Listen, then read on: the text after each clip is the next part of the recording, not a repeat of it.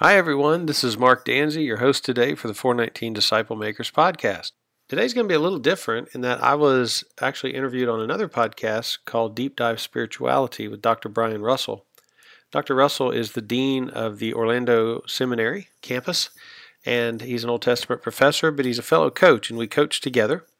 And so we had a conversation about how coaching and disciple making go hand in hand. So thought we'd play it for you. I hope you enjoy.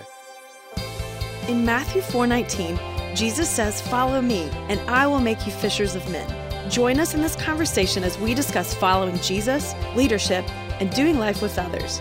Welcome to the 419 Disciple Makers podcast.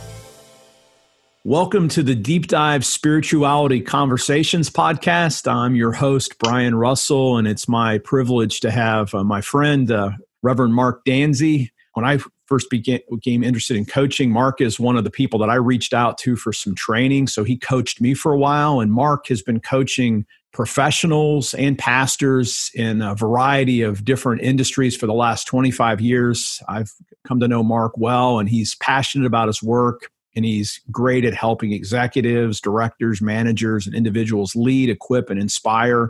He has certifications with the International Coaching Federation, as well as he's a certified strength finder coach from Gallup, and he is he is an uh, Enneagram uh, trainer. And uh, I know Mark is just a guy that uh, that loves Jesus and loves extending essentially the mission of the gospel uh, through coaching. And so, Mark, thank you so much for being on the show today. It's an honor, Brian. Thanks for having me. Yeah, let's just jump right into it. Uh, can you just in a you know a few minutes uh, introduce yourself to those who may not know you by talking about your spiritual journey and what were the key moments that led you initially uh, to ministry. You're an ordained deacon with United Methodist Church, and then also a- adding coaching and mediation and some of the other exciting things that you do. What, what were those some key moments on your spiritual journey? Well, I came to Christ uh, October 22nd, 1989 at 11 p.m. on the third floor of Athens Regional Medical Center in Athens, Georgia.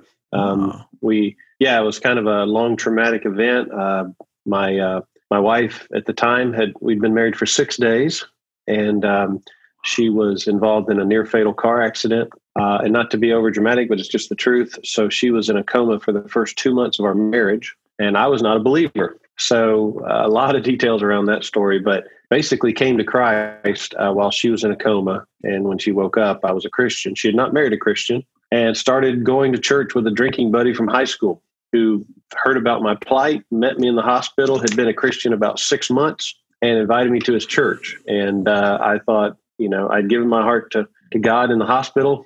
I went to a Gideon's Bible. Some guy named Gideon had left his Bible in a dresser drawer there, and I started reading it and couldn't understand it, but I felt like it was the right thing I should do. and I basically gave God one year of my life, Brian, and I said, Lord, if you know, if this isn't worth it, I'm going to go back to the way I was. And of course, I didn't know Second Corinthians five seventeen that said they that are in Christ are a new creation. There wasn't anything to go back to, and uh, so God was good, and and started my uh, my faith journey. Then, just a couple of years later, just felt this incredible tugging to go into ministry. So I was 23 and uh, started pursuing ministries of vocation and uh, a lot of gosh, I wish we had five hours because there's so many great God stories in how that happened. Um, but basically, stumbled into the United Methodist Church uh, through meeting a Methodist pastor, and he asked me to come on staff with him, and I did. And so, for the last 28 years, I've been serving in some capacity from youth ministry to discipleship ministry to uh, executive pastor. Uh, all, I've played about every role you can play uh, in the in the local church. Um, but about I don't know, about 10 years ago is when I really started focusing on disciple making and how to uh, how to take a person from newfound faith in Christ to becoming a disciple making reproducer. And I had done ministry for 15 years. I don't think I discipled one person.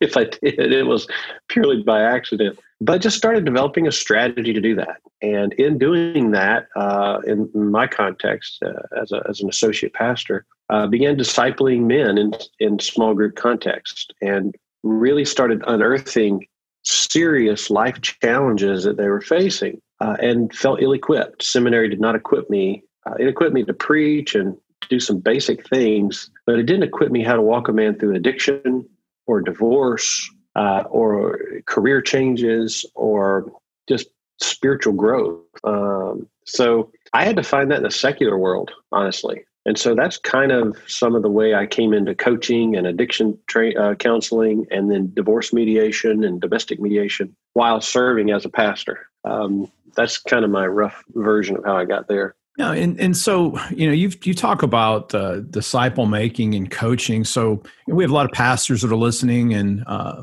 there's uh, there's lay folks who listen as well. But what what how do you see coaching serving um, in the life of a church or in the life of an individual Christian? Well, um, so I think I think coaching does a couple of major things. Number one, it meets a person where they are in life or career, or you know whether you're the CEO of a company. Every every successful CEO has a coach. Uh, every successful athlete has a coach. or multiple coaches, right? Yeah, yeah. Multiple, right? We just can't figure this stuff out on our own. So pastors are the worst, in my opinion, of feeling like, well, I have I've been to seminary, so I should know how to do all these things, and I can't ask for help. so what I've seen in coaching is it really meets a person where they are in life, love, career, and then helps them figure out where they want to be, vision where they want to go, and then build a plan and uh, provide benchmarks and steps and accountability to reach that goal.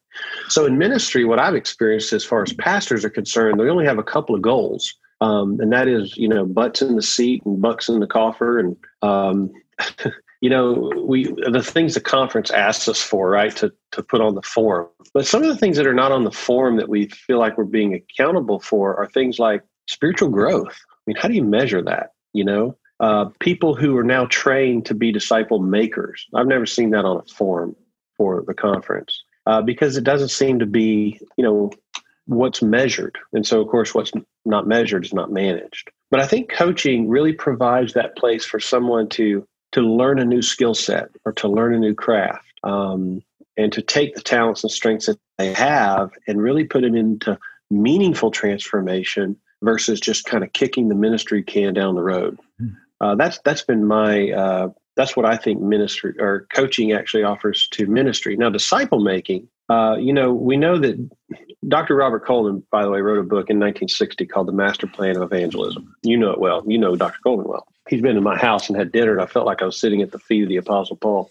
Uh, I have great respect for Dr. Coleman. But he basically looked at the eight things that Jesus did in training of those 12 and in training those 12, basically we can apply those eight principles too. And it it makes disciple makers is what it does, right? And so, but it's really coaching if you think about it. It's building a strategy and a plan with some accountability, a, a desired outcome at the end, and then working toward that goal or that desired outcome. So I see discipleship and coaching very similar. That's that's good. And and like, can you just give a word of uh, of testimony? Like, I could sit here and say what uh, how even working with you when you were my coach um, helped me to become a better coach and helped me to see some blind spots in my life. But yourself as as a person who coaches how has coaching impacted you personally that get that keeps you excited about it? Well, thank you. By the way, working with you was is, was a privilege. Still is a privilege. Now I'm working with you in some other uh, venues too, which is exciting.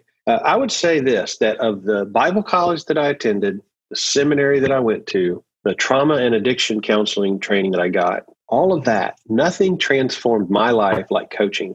Mm-hmm. I didn't realize that when I got into it. I was going to learn how to be a coach, but in order to learn how to be a coach, you have to be coached. and since that time, I've always had a coach now myself because it literally transformed my life. Of all the things that I would point back to and say has been the most transforming, it, it actually transformed my ministry too, because now what I do is a tremendous amount of coaching uh, and I would say 12 years ago, I didn't even know what coaching was. You said you were a coach. I thought you meant like you're a high school volleyball coach or a football coach. I had no idea this world even existed. But what it did for me, a couple of things was it taught me how to listen and um, how to, instead of showing up with information, how to really listen to a person where they are and what's tripping them up and help them get past those hurdles or those pitfalls that continually keep them um, kind of tethered to the ground when they're really meant to to soar. Uh, I found in coaching that it made me a better listener. Uh, number two was how to ask good questions. Uh, I would say in my marriage counseling work that I've done, I work with a lot of couples, especially couples in crisis. I would teach them that uh, two thirds of good, communi- good communication is listening. But I think another form of good communication is learning how to ask good questions. And I would say nothing in my life really ever prepared me for that, like coaching did. Now I can't turn the spigot off. Uh, you know, everybody I meet, I'm asking them, you know, short, profound questions that, and and you I hear that a lot because I've been trained to do it now. People will say to me all the time, "Wow, that's a good question." That to me as a coach is a compliment. That's the greatest compliment because uh, it's in those questions is where I think we find the, the real answers for ourselves. Um, so that that's been uh, interesting fact about that. Jesus, who of course the ultimate coach, greatest coach that's ever lived, right? Uh, I saw some stats last week. A friend of mine named Adam Borneman shared with me that Jesus asked in the Gospels 307 questions. Uh, he was asked 183 questions, and he directly answered three to eight, depending on which theologian you, you follow, which tells us that the man knew how to ask good questions, and he did a lot. So, coaching is Christ like, in my opinion. What what are just the this I didn't I always try to give everybody my questions in advance so you have time to think about. So this one's coming out of the blue off of what you just said. Um, what are some of your favorite questions that you ask, uh, say a client or say somebody that you're trying to disciple that you found to be really powerful over the years? Do you have like two or three like go to questions that you know are going to elicit uh, a, a good place to to, to begin?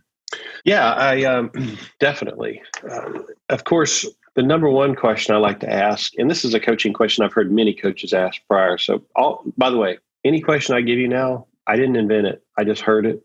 I don't have an original thought. so, if I don't give proper credit to where it came from, Lord, forgive me. Um, but one powerful question I like to ask is um, um, What's the greatest problem you're facing in life, and how can I help you solve it? I think that's a great question to ask. Um, another one that you and I uh, use a lot too is, you know, three years from now, looking back, what will have had to change to make the biggest impact in your life? Another great one. Um, another great one is what would your 80 year old self tell you to do in this situation? Because usually our 80 year old self would be a lot wiser than our current self, right? And so we can kind of tap into that. Um, another sifting or defining question is, you know, what do you really want? That's hard to answer, isn't it? That's for a lot of people. It is, especially when you say really. Right? Really. what do you really want? So the best questions are short and powerful. They're less than eight words. Uh, if your question, if you have to qualify your question, you've lost it. Short, powerful questions. Jesus asked that when the rich young ruler came up, right? Why do you call me good? Amazing question. Uh, so I think short, powerful ones. Um, another one is to ask the question why six times in a row. So when somebody says, I don't really like my job, why? And now you do sound like a toddler, and it, and it can be annoying because I don't, the people I work with, well, why? Well, because this one guy just is rude all the time. Why?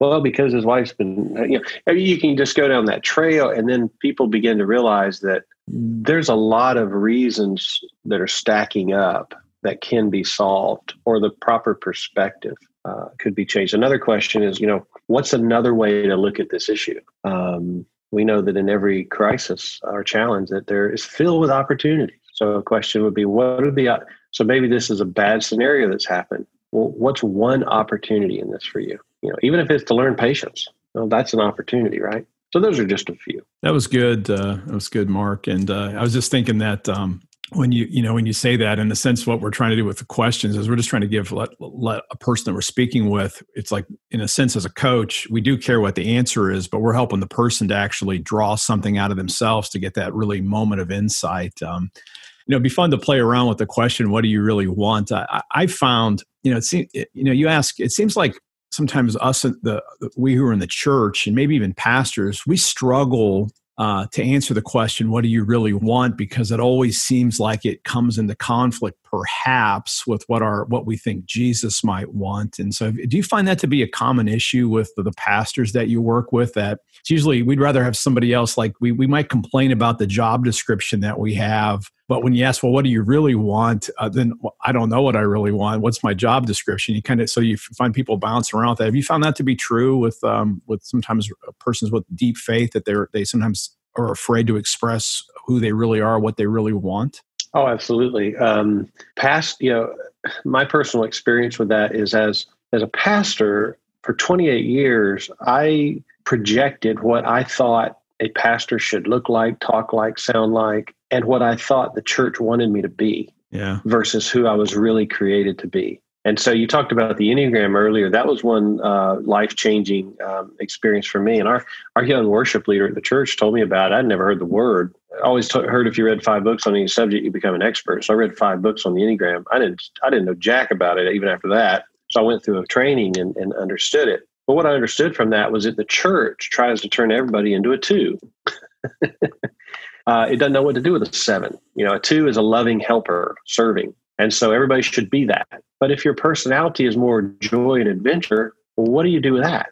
And that's me. I'm a seven, which is all about joy, adventure, um, spontaneity, new things, encouragement. And what I saw in the church were people that got promoted in ministry were people who were twos and threes, like you, uh, people who were effective and efficient and got all the details done right and on time. And I just watched, and of course, I didn't know anything about the Enneagram, but I watched these people getting promoted and applauded.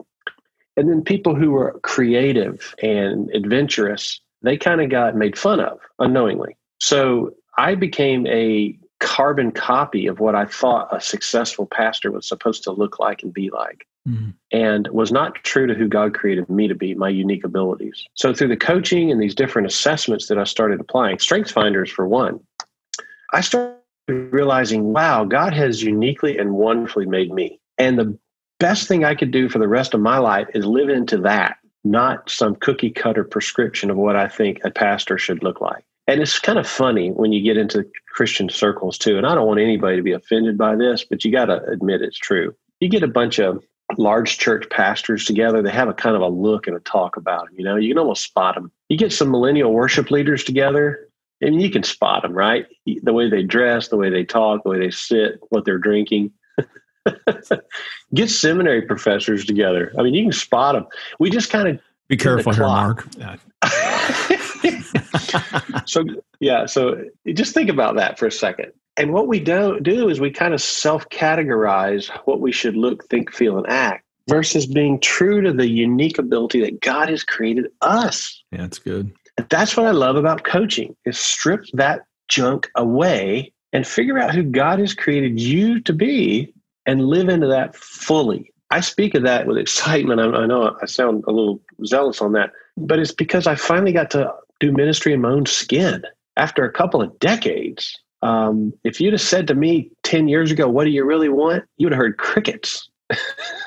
I didn't know because I didn't know who I was. You know, that's so good. And I, I, really, I really liked how you, you went with that answer in a sense. Um, some level coaching is about freedom. And when we talk about the gospel, you even think about the Exodus story. And again, I'm not going to make this about me, but you know, one of the things I always say in Exodus, a lot of times we just focus on what's Exodus. Oh, that's when God got the people out of Israel. Well, that's the first um, 15 chapters um, Exodus 16 to 40 is okay, what now? So it's not just freedom from something, it's freedom f- for something. And I think a lot of times mm. when we, the very thing that you're talking about, not knowing what we want is um, we've lost a sense of um, freedom for. I mean, even the questions you listed, you're trying to elicit like what would an 80 year old version tell me to do? And it's always trying to, to, to, grasp around how do you live or three years from now, all those questions. It's, it's trying to ex- be more expansive essentially to help, uh, ironically, especially since the gospel is supposed to be liberating, oftentimes mm-hmm. it becomes constricting and it becomes a burden instead of a joy and a sense of fulfillment but you know coaching in a sense is to try to help persons to to allow themselves to be liberated by god to, to truly live and become and breathe and walk as the mm-hmm. person that God uh, created us to be. So, you know, you, you hit on identity. Uh, what are some other,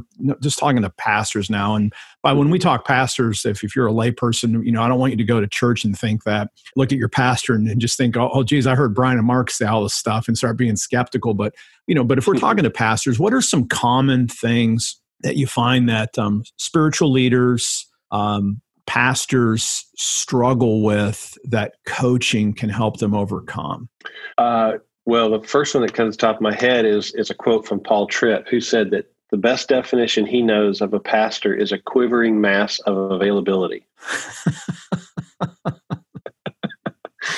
and God, that that hits me right between the eyes when I think about my life and trying to raise a family and trying to say yes to everybody that ever asked me to do anything for them because I thought that's what it meant to be a successful pastor. So coaching helps you really define not only who you are, but also the what are the most effective roles I can play? How do I say no to things yeah. in my life? Because uh, I forget the uh, the philosopher that said that that knowledge is adding something every day, and wisdom is subtracting something every day. Well, pastors, after a period of time, become quivering masses of availability who have added so many things to their life. They're the most overworked, overrun, overused uh, leaders in, in our culture. And so they don't know how to unwind. They don't know how to discover who they really are, what they really want. Uh, and it's because we've overcommitted. And so um, I think one of the things that coaching can do for pastors is help them to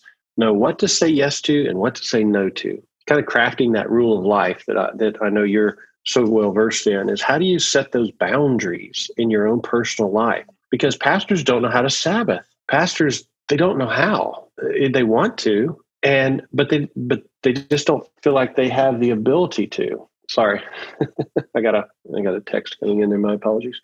Um, see i'm overcommitted even texting while i'm trying to do an interview on overcommitment.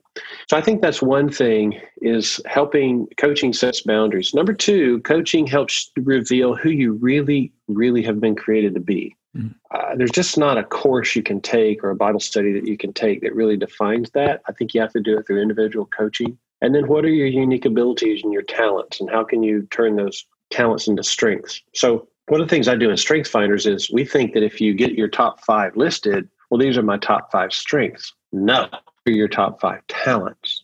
Mm. So a talent developed becomes a strength. So what coaching does is develop or exposes what are the unique talents you have as an individual, a leader, a pastor, whatever. And then how do you now work on developing that talent so that it truly becomes a strength. There's a lot of pastors out there that think they have the talent of preaching, and so they think that's enough. Yeah.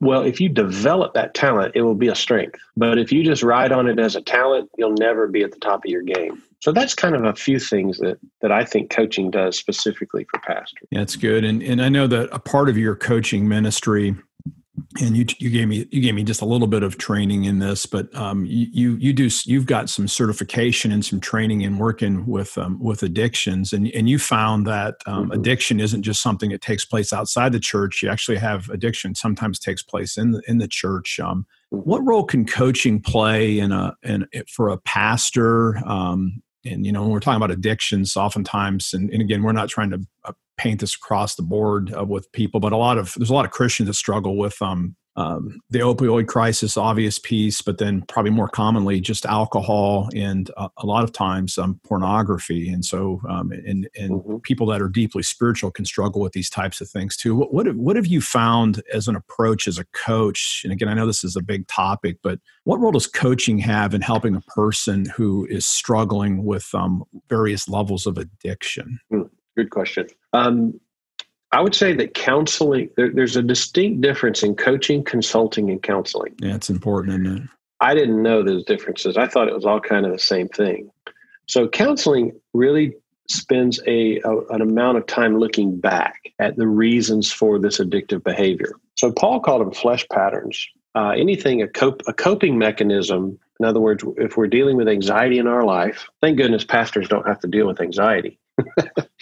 and we we develop coping mechanisms for dealing with that addiction.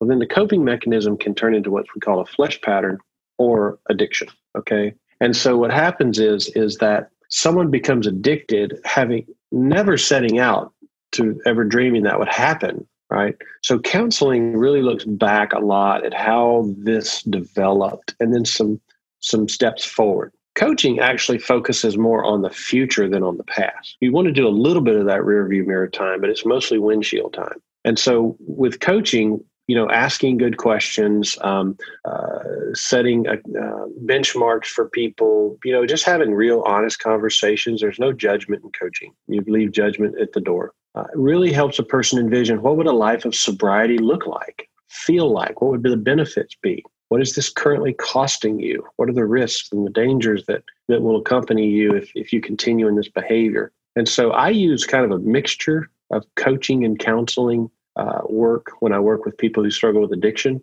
One thing exclusive, though, um, to addiction is almost every case of addiction I work with, whether it's sexual addiction or alcoholism or gambling addiction, or uh, now we're seeing gaming addiction. You know, some people scoff at that, but you know, tell the young couple I'm working with who've been married for three years and he can't hold a job because he's playing video games eight hours a day. It's a real issue for them, mm-hmm. and he can't stop without some help. Um, but one of the things that we do is is look at the addiction cycle and how it is the brain works and what it is that what trauma is tied to this addiction. So, one of the exclusive things about addiction is most people who are struggling have had some past trauma that has either created or perpetuated this addiction. And so, really kind of unearthing that and dealing with that to move forward, coaching them is really important. So, it's it's almost now, you know, some people I used to look at people who struggle with addiction and say, "Well, just quit. Get over it. What are you doing? What are you thinking?" You know, not realizing the trauma in most people's lives that led to that flesh pattern. So it actually creates empathy when we start recognizing that the current destructive behavior a person is dealing with developed as them trying to get some relief from some other pain in their life. So I would say that through the addiction work, the trauma work, uh, and I work with a lot of pastors who struggle with sexual addiction. Um, of course, it's confidential, so I'll never share a word of that. Um, uh, but I see some trends with people.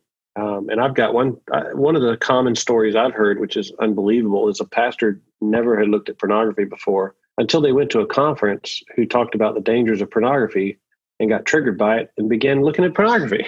the very thing. so it's subtle. Yeah.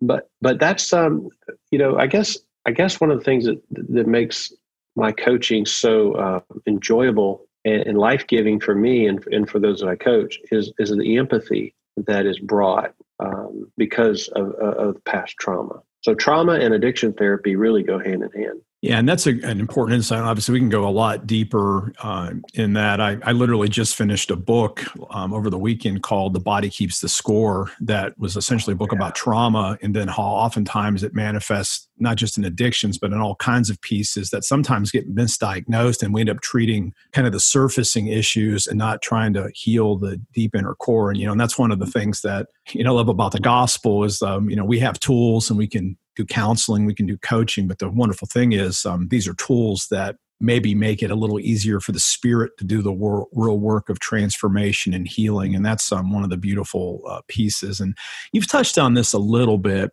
Um, talk a little bit about um, maybe a little bit more about the relationship between deep spiritual formation and how coaching can facilitate that in somebody's life. Like if person's like, I've been a Christian for a long time, or they're just stuck. How can coaching really help open a person up to deeper levels of spiritual formation? Or even the, the phrase that I like to use in, in, in this podcast is um, as Methodist, entire sanctification. We're talking about holiness, becoming the person that God created us to be. What, what role does coaching play in that, Mark?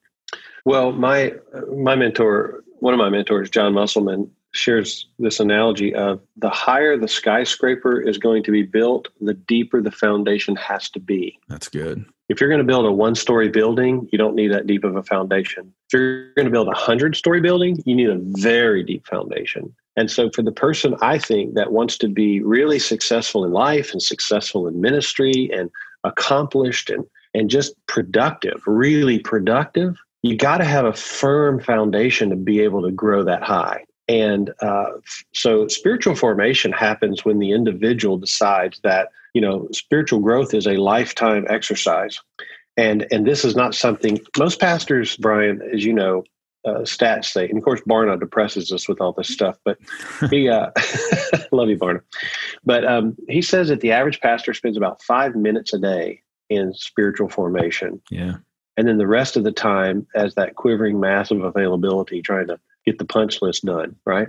So coaching and holding people uh, accountable for developing their own personal worship. So one of the things we teach in disciple making is what this personal worship really looks like. And the pastor that's doing personal worship we know what corporate worship is. But what is that worship of god that happens when you're by yourself for 30 minutes a day just you and the lord and what is it you do and how can you share what you do with other people that don't know how to do that so that they can then have rich lives of spiritual formation so in coaching one of the things that we do is is help develop a plan of spiritual formation There's not one way to do it, right? And so, what works for you? You know, if you've got a very short attention span versus someone who's a lot more studious and focused, you can't do the same exact thing. So, what would really work for you? And so, coaching, we help people discover okay, this didn't work. Let's try something new. You know, a rule of life, crafting that, being setting some three spiritual goals for the next 90 days, um, setting that time apart. All these things coaching provides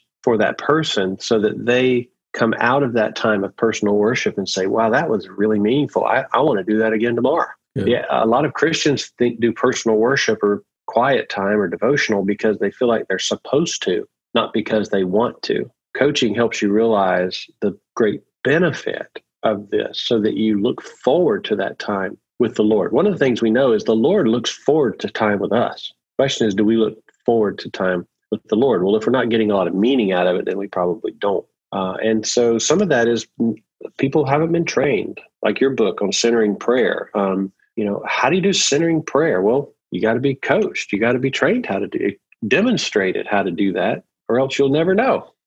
I call that I call that coaching spiritual formation. Another real key element, though, to this I think gets overlooked a lot is vulnerability.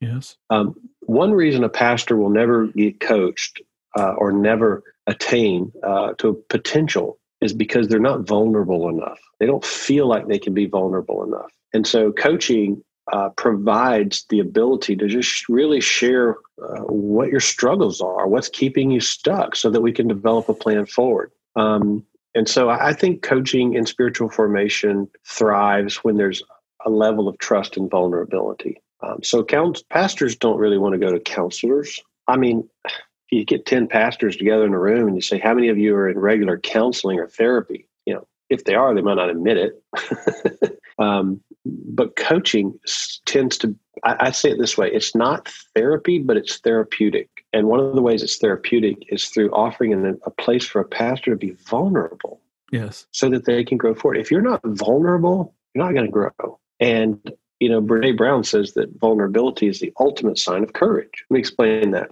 Anytime we hear somebody on a platform being vulnerable, we always look at them and say, wow, that took a lot of courage to say that. But when we're being vulnerable behind the pulpit, we always feel like it's a symbol of weakness. now, isn't it funny that when we see that in others, we admire it as courageous quality, but when we're doing it, we feel like, you know, we're, uh, we're being weak so it's it's not. So one of the things coaching does is helps you realize that you know vulnerability is is the ultimate sign of courage. Uh, you can't get more vulnerable than hanging on a cross naked before your mother. And nobody looks at Jesus nailed to a cross as weak, brother. That's courage. Powerful. That's strength. Yeah, that's strength. So I would say to you pastors out there that don't feel like you can be vulnerable, man, you got to get over that. that that's you, you've created your own glass ceiling with that junk because your congregation needs you to be more vulnerable. Now, don't send me emails about that. Just just take it for what it's worth. But find you a coach. Call Brian. Call me, and uh, let's let us help you with that. Yeah, and and at the at the end of the, if you listen all the way to the end, I'm, I'm going to put a little piece. And Mark and I do have a group coaching program that's designed for pastors that we've been working on uh, for a good chunk of 2020. That would be grateful to uh, if any of it, if any persons are actually interested in a group program. But Mark, um, this is an interview with you, so uh, I have a couple final questions. Like, so if somebody would want to work with you, uh, or knows even somebody in the church that uh, maybe a business owner that could really use a, a, a, good Christian coach, or it's a pastor. What are the best ways for folks to find out more about you all? And I'll put all these in the notes. But how, how can people connect with you and uh, what what you offer on a on a one on one basis? Well, thank you, Brian. Uh, my website is wisepathcoach.com and uh, y w i s e p a t h wisepathcoach.com. And this is where most of my secular coaching, leadership coaching uh, that I do, I work with CEOs and folks who are making career changes, um, those types of things, just life, relationships, midlife crisis stuff, whatever. Just help you figure out how to take that next step. Because here's the deal what got you to where you are won't get you to where you want to go. You got to develop some new skill sets and some new uh, new awarenesses. That's that's the one way. Wisepathcoach.com. Another one uh, ministry that I do is uh, specifically around disciple making and helping pastors turn their churches into disciple making, changing the culture of their organization to focus on disciple making. and that's uh, I'm the executive director of Narrowgate Equipping for Life, and so that website is narrowgateefl.com, and there's a crazy amount of free resources on there, teachings, videos, white papers uh, for pastors who may feel like you know we've done a great job of getting people into the building uh, or online now with COVID, right? Um, and connected to our church and maybe serving, but they're not turning into disciple makers. And so this organization, Narrowgate, really focuses on how to how to do that. So we call it Narrowgate Equipping for Life, uh, and we do three things: we disciple, mentor, and coach. Uh, and so that's more on the ministry side of things. So those would be two great, and I would love to just have a have a conversation with anybody that uh, wants to explore those as well. But I do say that the group, the most economical way is through uh, the group that you and I offer. Uh, you can't get uh, any more economical than that one. we basically it's a service um, that we provide for pastors who've been struggling through COVID and what, how to reinvent what they've been doing uh, and what they want to do. Because we were thrown a massive curveball. The ministry, the church world was thrown a massive curveball in March. Um, and so, you know, what we, what many pastors feared was going to be happening in decline over the last next five years, we've seen in five months. You know, pastors not knowing how to shepherd their congregation when they can't get them in in the building. You know, so we, you and what you and I are doing, trying to help pastors figure that out. But also, it's it's just life giving uh, because we're doing some soul tending there too. So uh, these are three great ways, um, I think, to get to get some real help and move forward. And just a quick final question for you: What are two or three resources or or books um, outside of Scripture that you found uh, profoundly um, helpful that have shaped you deeply in your own life? Mm, great question. Uh, from a ministry perspective, it would probably be Master Plan Evangelism by Dr. Robert Coleman because we it's literally an expose of what what were the eight things Jesus did in training those twelve that made that, that are applicable today. That's that's a huge one. Uh, another book that I'm really, really, really fond of is a uh, is a book by Richard Rohr called Breathing Underwater. It's a good book. It, it's an excellent book because it's it looks at spirituality and the 12 steps. He basically summarizes that the 12 steps for recovery came out of the Gospels.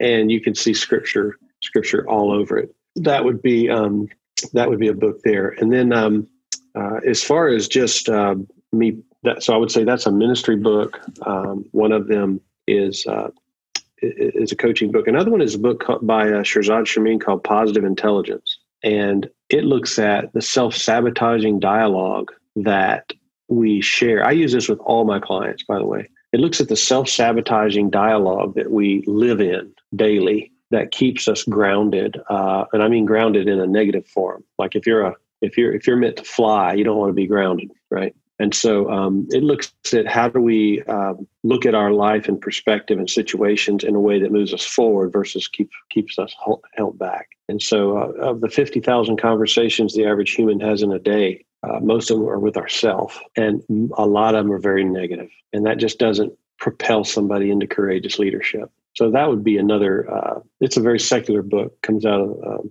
a lot of work at Stanford. If you go through the MBA program at Stanford, you're probably going to be introduced to that resource. And then, of course, anything around the Enneagram as well. I think the Enneagram is a very insightful tool. So there's four books. How about that for your What's overachieving your fa- answer? Well, that's perfect. And, and being a three, I have to press one more just to be a little bit more deep on the Enneagram. so if you're just going to pick one book, I mean, there's so many books. So if somebody goes on Amazon, there's going to be an array. What's your favorite book if somebody's not just for the kind of a first time introduction to the Enneagram? Uh, well, Clare and Scott Loughrige out of Marshall, Michigan, is the training organization I went through for the Enneagram. And they look at the Harmony Triad version of that. Let me grab the title real quick. It's right here. Uh, the title is Spiritual Rhythms of the Enneagram. Okay. And it's a book, but it's slash workbook. Gotcha. So it's uh, of, of the seven or eight Enneagram books I have, uh, that one's probably the one I go to the most with clients. Um, I I think it's there. There's a lot of Richard Rohr's a Christ, Enneagram, a Christian perspective is is is a deeper textbook on it. But I don't recommend that one a lot to people because I'm afraid they won't read it. You got it. Look at there. It is on the YouTube. Those of you watching on the video, there it is. It is a little hard to read, but it's it's a very good book. There's so many good uh, books. Uh, well, this has been wonderful, Mark, and I just want to thank you um, again. You know, it's funny we connected through a former Asbury student. I was talking about becoming a coach, and the guy goes, "You got to talk to Mark Danzy." I'm like, "Who's Mark Danzy?" And you know, we became uh, friends, and then I immediately hired you to become my coach and now we're working together. And again, if you just uh, stay tuned, Mark and I will t- talk a little bit more about um, the program that we offer if you're interested in some group coaching. But Mark, it's just been an absolute privilege to get to know you. I'm grateful for your ministry. Um, I'm grateful for, for the skin in the game that you put into all these things, even in your entrepreneurial spirit and your genuine desire to help people and um, you know bring a sense of uh, humor to everything too. Because I, I, tend to be pretty serious, so it's kind of like where you're the good cop, I'm the bad cop, or however you want to think about that. But it's a, it's a lot of fun. It's been a real pleasure to know you, and thank you so much for being my guest today. Well, I would say you're more John Wesley. I'm more Charles Wesley. How about that? I think I'd rather be the bad cop than John Wesley. He was a little dour, I think. No, but I, no, I don't know if I can say that. That's that's a good joke though. So that's good. Well, well anyway, I want to thank everybody for listening today. And uh, until next time, live by faith, be known by love, and be voices of hope to others. Amen. Hey, before you go, Mark and I have a exciting opportunity that we want to tell you about. We've partnered together to create a program just for pastors. And I know that most of you are either pastors or know a pastor. So have them check out group coaching for pastors. And, Mark, why would a group coaching program be helpful for a pastor? Well, you know as well as I do from being coached and being uh, having a coach yourself that the the challenges that we face in leadership and in ministry can't be all figured out just between your ears. You've got to have somebody to bounce ideas off of. You've got to have somebody to process uh, questions and and some best practices around. And so, you know, every successful CEO has a coach. They know the power of it. But oftentimes for pastors, they don't see the need in it. So what we know is that coaching can actually uh, cause you to discover your highest values and then how you live in them in your own leadership or the organization that you're that you're leading. Uh, and also not only elevates your game uh, but gives you the ability to invest in your team uh, long term and elevate their game too yeah, and we've been working with a group of pastors. We started really during the COVID 19 quarantine, which in some ways we're still kind of in that phase, but it's gone so well that we want to allow even more pastors to have the benefits of this. And so check out groupcoachingforpastors.com and here's some of the promises that we make that we can uh, deliver for you, because this is all about growing helping you to grow even deeper spiritually and helping you to become even more effective as a leader in the local church for God's mission. And, uh, and Mark, do you want to tell them about you know some of the things that we're promising? What are some of the results that folks are going to experience personally? Well, yeah, one uh, is beginning to eliminate the false beliefs that sabotage us. you know, some of the experts say we we have about fifty thousand conversations a day, many of them in our own head and oftentimes, they are the very things that sabotage our ability to lead others. And so, pastors are not exempt from that. That's definitely one thing that they'll get. Uh, also, we work on crafting a rhythm of life that aligns with your unique personality. Uh, personality, we believe, comes from God. And how is it that God has crafted us uh, not to be like the pastor down the street or the pastor on the other side uh, of the country, but in our unique ability, how can we live into that? Uh, one of the biggest things that we hear, you know, Brian, is getting control of your time. Uh, it's the only commodity we have. We don't know how much we have. And so pastors um, typically are running to and fro trying to get everything done. And working with a coach allows you to gain control of your time, which actually leads to gaining control of, of your sanity too. uh, leading others more effectively. Um, you know, like we said earlier, when you elevate your gain in leadership, it elevates everyone around you and leadership. Uh, and then just deeper levels of spiritual formation. Uh, pastors get so engaged with preaching sermons and figuring out how to do church now in the new normal, uh, and then hiring staff or firing staff, and we forget that uh, most of what we are delivering to our congregation comes from the deep well of our own spirituality, and so we want to make sure that, that there's some soul tending uh, that takes place in this coaching. And this is what we hear from the folks that we've been coaching. Oftentimes, it means so much to them. Yeah, so check out groupcoachingforpastors.com. And Mark and I, we bring a lot of experience to the table from I'm a seminary professor and I've been coaching for uh, a number of years. I've been pastoral ministry. Mark's been long term pastoral ministry as well as being a coach and a mediator. So we're going to bring all the best of our own stuff. We merge it together as a team to deliver for you an exceptional value. So we hope to hear from you. So sign up at group groupcoachingforpastors.com and we'll uh, take your email and we'll invite you to a powerful group coaching session where you can get a taste of what we can deliver for you. And then if you want to go forward we'll give you that opportunity. So uh, thank you so much. And do you want to have do you have a final word mark? Yeah the the uh, initial group coaching session is free. So oh, we literally have nothing to lose. We'd right, love so to meet you group coaching for pastors.com and we look forward to working with you to help you to achieve uh, the mission that god's calling you to and do it while flourishing in your life also For more information, check out our website, 419disciplemakers.org.